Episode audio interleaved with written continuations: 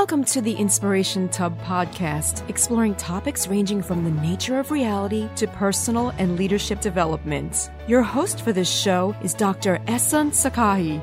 Good morning. Uh, we have Professor Edward Deci of Rochester University. Professor Deci is Gowen Professor of Psychology, and um, he has worked on a on the self determination theory since the 1970s. Um, he's a world renowned psychologist, and we are honored to have him with us today. Uh, hello, Professor Deci. Thank you for joining us today. Hello to you. It's a pleasure to be here. Thank you. Now, Professor Deci, um, you have worked on uh, the theory of self-determination uh, theory for the past 40 odd years, and thousands of researchers have worked on in this area. And um, would you be able to tell us a little bit about the theory and how it can be applied to a project uh, management environment? Okay, sure. Um, it's a theory of motivation. It's it's based in the idea of motivation. So that's really what we're up to is using a motivational analysis of human behavior. So when most people think about the idea of motivation, and I'm talking about people on the street, but I'm also talking about psychologists and econom- economists, they think about motivation as something that is a unitary concept. And by that I mean you can have more of it or less of it. And that's basically what people are always asking about. How can I get him to be more motivated to do something? Um, occasionally less motivated, but usually they want us to be more motivated for things. Um, and, you know, that's a straightforward way of thinking about it. And um, I believe that if you measured the amount of motivation a person had for some behavior, you could predict the amount of that behavior that the person engages in. But I've never thought that the amount of behavior is the important thing. For me, it's much more a matter of the quality of behavior. I don't care about how much learning you do or how much exercise you do or something. I care more about the quality of that. So let me give you an example. Suppose you've got a group of students and you're asking them to learn something. Some of the students will go away with the material you provided and memorize every fact that's contained within that material. That's learning. They're spending time at it, they're putting effort into it, and they're doing a lot of learning.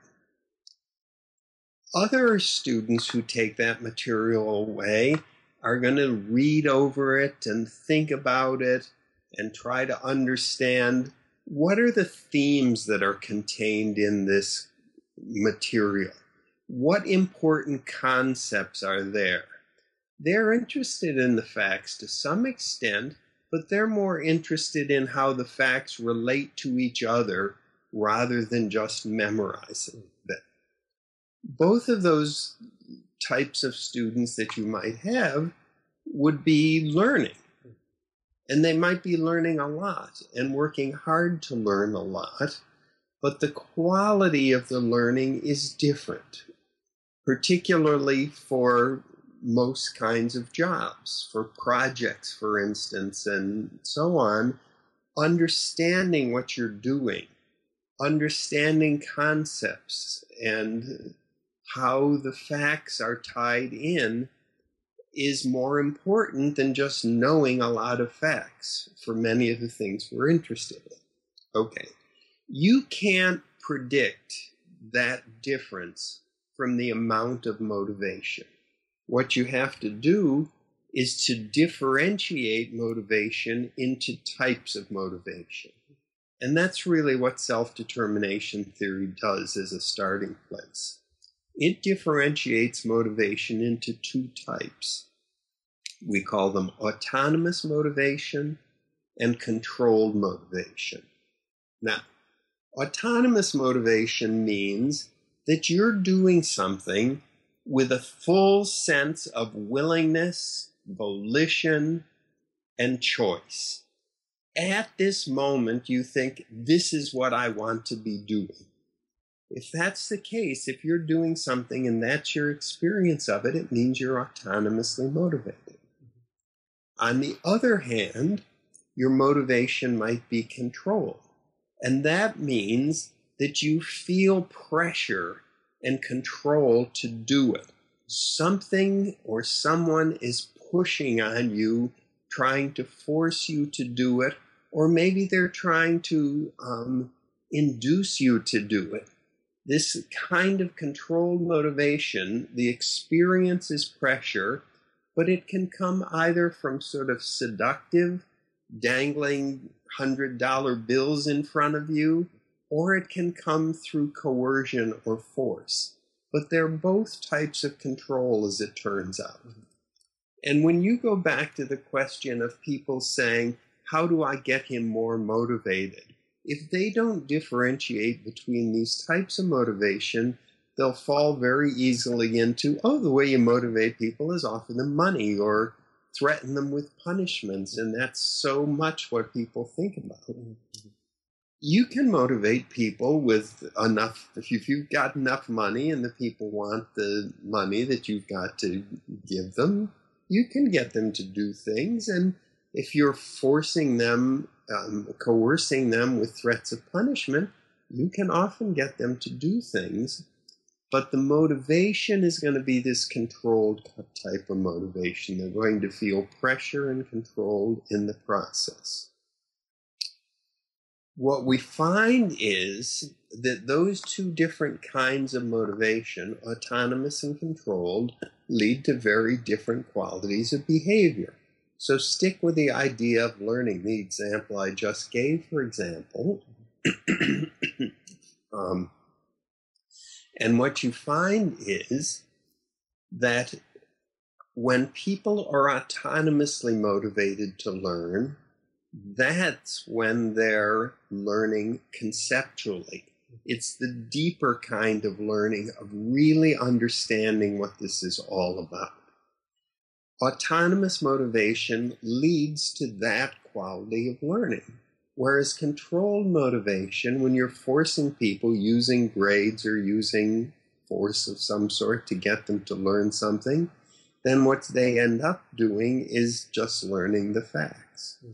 So the point I'm trying to make here is that there are different kinds of motivation and that the different kinds of motivation and whatever it is that we're talking about, whether it's work in a organization or it's learning or it's taking your medicine if your doctor has given you some medicine to take, for example, or if it's trying to encourage your children to do certain kinds of things that you believe are good for them.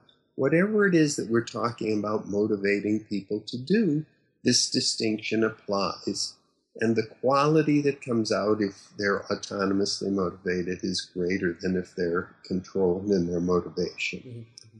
So that brings us then to how do you get people to be more autonomously motivated rather than controlled? I've already said that with controlled motivation, you get them to do it with lots of money or, you know, get behind them with a whip or something like that, some type of control. It's a it's it's more difficult in a sense, but much more satisfying when you're trying to encourage or facilitate autonomous motivation in people. You know, people are inherently motivated. People come into this world with a real willingness to engage the world. You look at little babies, mm. they are so eager to be learning, it's amazing. Exactly. They're eager to be doing the things that they see their older brothers or sisters doing, or the things they see their parents doing. Yeah.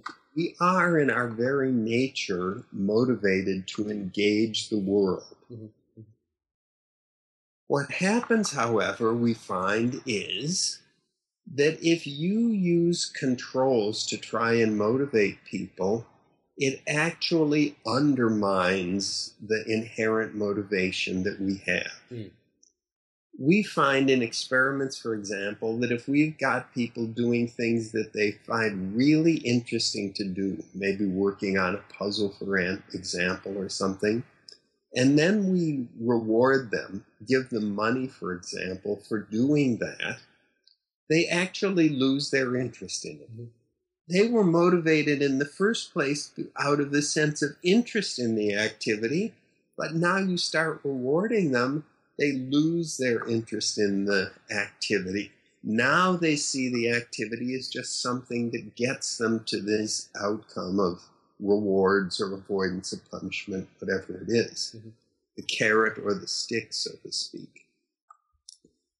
What then do you do to keep them autonomously motivated? And the answer to that is we use it um, to answer that, I really have to take a little sidestep and talk about one other very important aspect of self determination theory. And that is within self determination theory, we believe that all human beings have three basic psychological needs. And when I'm talking about a basic psychological need, I'm talking about something that you need in order to be psychologically healthy. You need, for example, to feel competent about the way you engage the world in order to feel good about yourself. If you flunk a test and then you flunk another test and then some teacher tells you you're a terrible student or your manager tells you you're a terrible employee or whatever, you get all this negative feedback, you feel incompetent, and then you really begin to feel bad as a person. You know, you get depressed and discouraged and so on. You have this need to feel competent, to feel effective in the world. When you get that need satisfied, you're full of motivation and enthusiasm. But when that need is thwarted by the environment, then you lose your sense of motivation and you show negative psychological consequences. Okay? So, part of facilitating people's autonomous motivation is encouraging them to do well, providing them with positive feedback, for instance. Give them challenges that are appropriate to them, not challenges that are appropriate to somebody else who's got much more experience in this particular area, for example. All of that has to do with helping people feel competent. The second need that all human beings have is they need to feel related to other people. Who in the world doesn't want to have a best friend? I mean, you know, find find me three people in the whole world who aren't interested in having a, a good friend. And most people are interested in having romantic relationships. Not all, but most. Somehow, though, amongst our friends, amongst our peers and co-workers, amongst our romantic relationships, we have this need to feel related and close and connected to other people. When people feel like they're having that need satisfied, they feel wonderful. They feel satisfied in their lives. They feel like this is something that's really important here that's going on for me. So now we see that having a sense of competence is important for being psychologically healthy having some sense of ongoing relatedness is important for being psychologically healthy. And feeling those things both contribute to helping people be autonomously motivated. There's a third need, and that third need is autonomy itself. Autonomy is not just a, a type of motivation, all human beings need to feel autonomous. They need to satisfy that that um, requirement in in their lives. When people feel satisfaction of the autonomy need, they're psychologically healthy. They're engaged in whatever it is that they're doing, their work, for example. But when they don't feel autonomous, again, they start to feel bad about themselves, and and um, there are a range of negative consequences. Their performance is worse, for example. We don't see that high quality performance that comes along uh, uh, that comes along when they're autonomously motivated. Mm-hmm. So I've said now that all humans have these needs. It doesn't matter whether you're East Asian or Northern European or South American or whatever your gender is, whatever your um, nationality is, whatever your race is, whatever your level of socioeconomic status is, it doesn't matter. We all need these things. And when we get these needs satisfied, then we are able to um, be more autonomously motivated. So, as a manager, if you have people working on some project, if you're kind of the supervisor in that situation, then what you need to be doing is thinking about those the people who are on that project so as to support their being able to feel competent, related, and autonomous. Mm-hmm. That means rather than just telling them what to do if we've got something that's going on between us here, I start by asking you how you see it. Here's a job I want you to engage in or work on this project or a particular part of it or something. I'm going to start this conversation with asking you how you think about it. Hmm. What does this mean to you, for instance? If I can understand your perspective, then I can help encourage you in how to go about doing it. Hmm. I'm going to provide you positive feedback when I see you doing things well, for instance.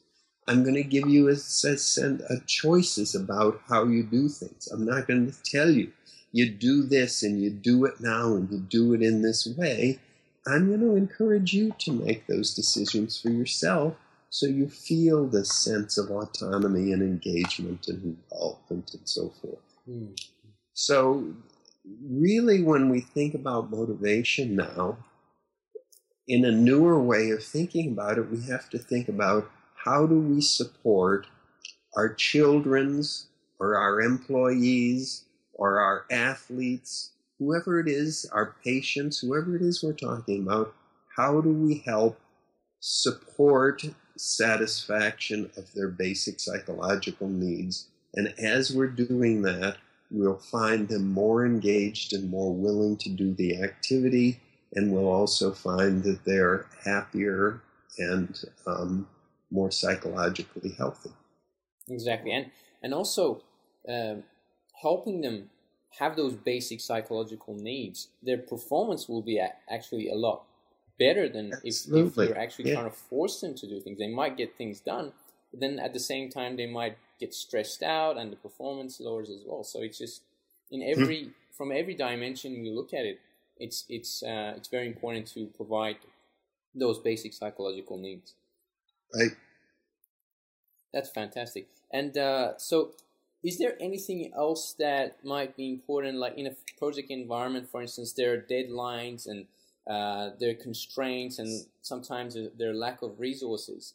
Um, would it help to engage employees and, and kind of explain to them these different factors that are playing a role. Like a project manager basically is in a, in a lot of ways uh, constrained by the resources mm. and and deadlines that are uh, bestowed upon them from upper management, for instance. Um, sure. in, in such a in, in these kind of instances, what's the best kind of strategy to um, to communicate with the, the project personnel, but at the same time provide them with those basic psychological needs so that they can kind of be most effective.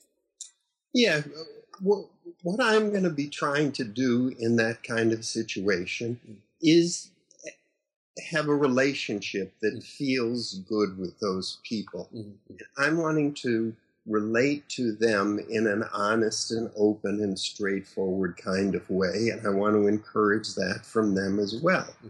So we've got a new project and we're beginning to talk about it. And I'm going to want people to begin to problem solve and think about how to proceed with it and so forth.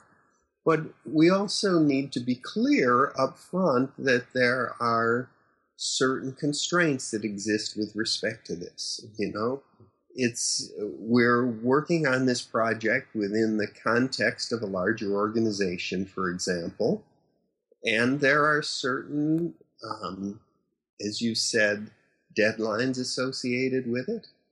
And there may be some other constraints of whatever sort it happens to be. Okay, so let's be clear about what those are. Now that's fine. We're working with that. We get on with doing the work. So how about we get into it? What do you need from me to help you begin to get into it, for example? And we're we're there with a, we bring to it a sense of enthusiasm as the project manager, for instance. Mhm. And we're going to be very responsive to the members of the team when anything comes up that that's important or interesting. So yeah, um, the real world has has its limitations and and um, requirements. That's okay. So now let's get on with doing the best job that we can, um, and and do it with a sense of enjoyment and en- encouragement of each other. Exactly, and and this this kind of communication is more relationship focused than than task focused. It's just saying, okay, um, let's do it together, let's work together, and let's enjoy the process, rather than hey, you got to do this. This is the deadline. It's just a different kind of communication, which has a, Right. a, a, a dramatic effect on on the outcome. Exactly. Yeah. It is. It is about. It's about working together on it. Mhm. Um, we've got a task here, and so we're thinking about the task. But hey, that's what we're here to do. We're a project team, and what we're up to is solving these problems or figuring out how to best to create something new or whatever the project is. Mhm. So that's what we're here to do. So let's let's do it, and let's work together to do it. Fantastic. Professor Deci, are there any final uh, words of wisdom that you'd like to impart with the, with our students? Um, well, sure. There's some things.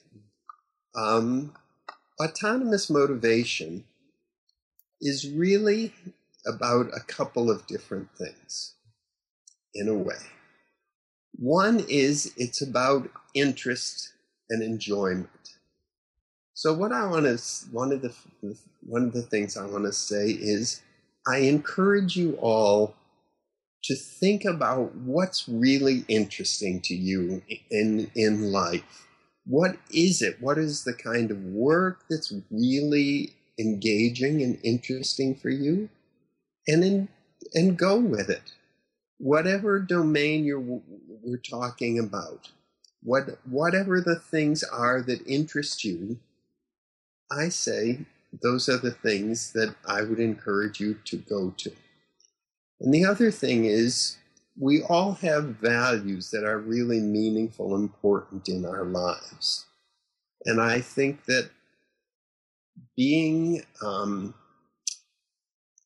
finding meaning in your life comes from doing what interests you, and it comes from behaving in a way that's consistent or congruent with these deeply held values that you have for yourself.